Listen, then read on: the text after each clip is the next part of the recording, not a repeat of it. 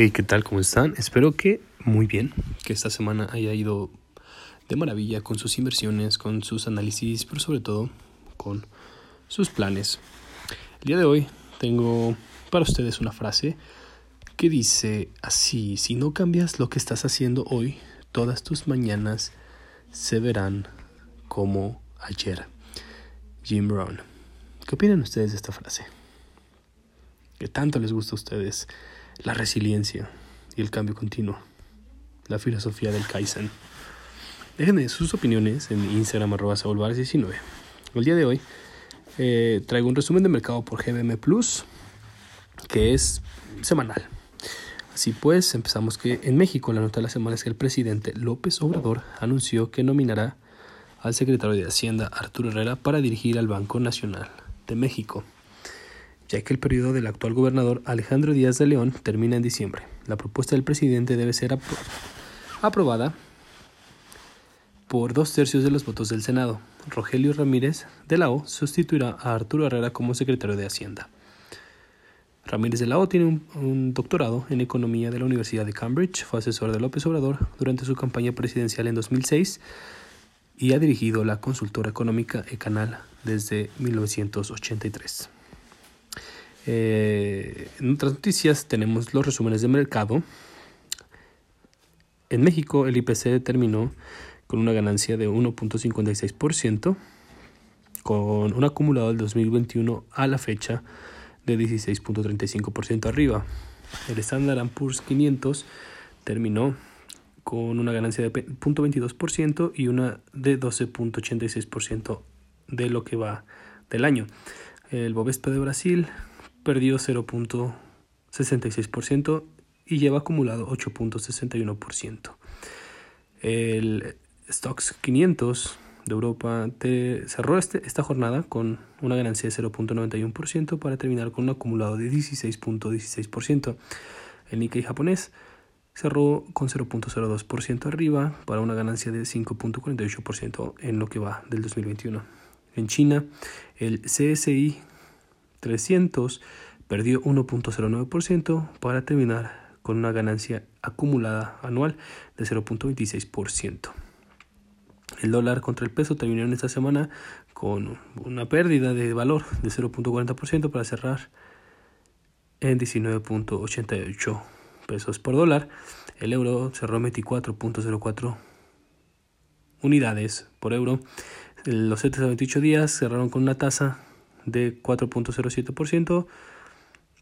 Eh, la TIE a 28 días con una tasa de 4.29%. Los bonos del Tesoro a 10 años cerraron en su nivel de 6.65% y el petróleo West Texas cerró con 70.73 dólares por barril. Tenemos que noticias nacionales.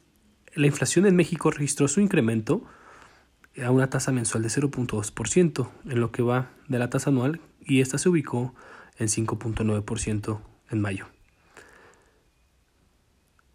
En Estados Unidos se lanzó la segunda queja laboral contra México conforme al Tratado de Libre Comercio, el TEMEC, en menos de un mes, pues solicitó firmemente a México que revise a fondo si se les ha negado sus derechos de libre asociación y negociación colectiva a los trabajadores de una planta de autopartes. Esto, datos de Forbes.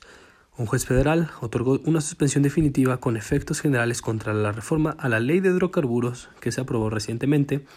Esta acción restablece la regulación asimétrica sobre Pemex. Esto con fuente Infobae. Durante la visita del vicepresidente estadounidense, los gobiernos de México y Estados Unidos firmaron un memorándum de entendimiento para cooperar en la atención de las causas de migración en Centroamérica. El Universal es la fuente. Y el subsecretario de Salud, Hugo López Atel, anunció que esta será la última semana de conferencias de prensa vespertina sobre el COVID-19. Fuente el financiero. Noticias internacionales, el presidente Joe Biden planea comprar 500 millones de dosis de la vacuna de Pfizer como parte de una campaña del G7 para distribuir vacunas en todo el mundo. Fuente CNN. La vacuna de Pfizer BioNTech se aprobará en niños menores de 12 años en un estudio de fase avanzada. Fuente ABC. Estados Unidos está relajando las alertas de viaje para docenas de países, incluido Japón, país anfitrión de los Juegos Olímpicos. Por otro lado, el Parlamento Europeo aprobó los pasaportes de vacunación. Esto con información del diario financiero. Otras noticias, los ministros de finanzas del grupo de los siete, el G7, se incluye Estados Unidos, Reino Unido y las principales economías avanzadas.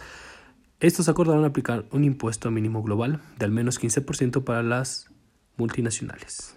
Fuente el financiero.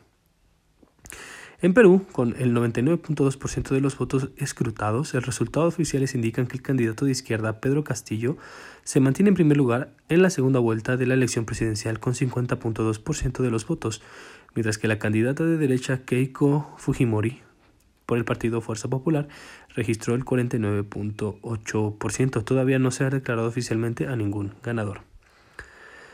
Eh, tenemos también que este este año se ha retrocedido la lucha contra el trabajo infantil.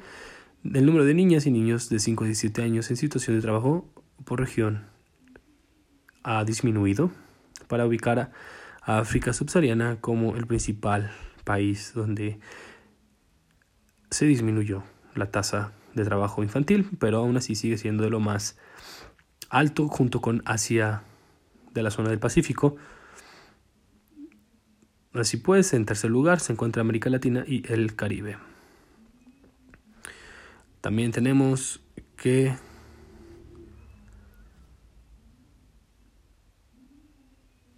en esta semana se van a terminar de impartir unos cursos de la plataforma P-Trade. Si ustedes quieren aprender sobre información financiera, hacer análisis, pero sobre todo poder ustedes decidir sobre las empresas activas que van a tener esos portafolios, los invito a que se unan a esta plataforma y si quieren recibir un descuento de 200 pesos en la suscripción anual, déjenmelo saber en mi Instagram arroba saulobars19 para que les dé un cupón de descuento por esta cantidad. Que tengan un excelente fin de semana, nos escuchamos mañana.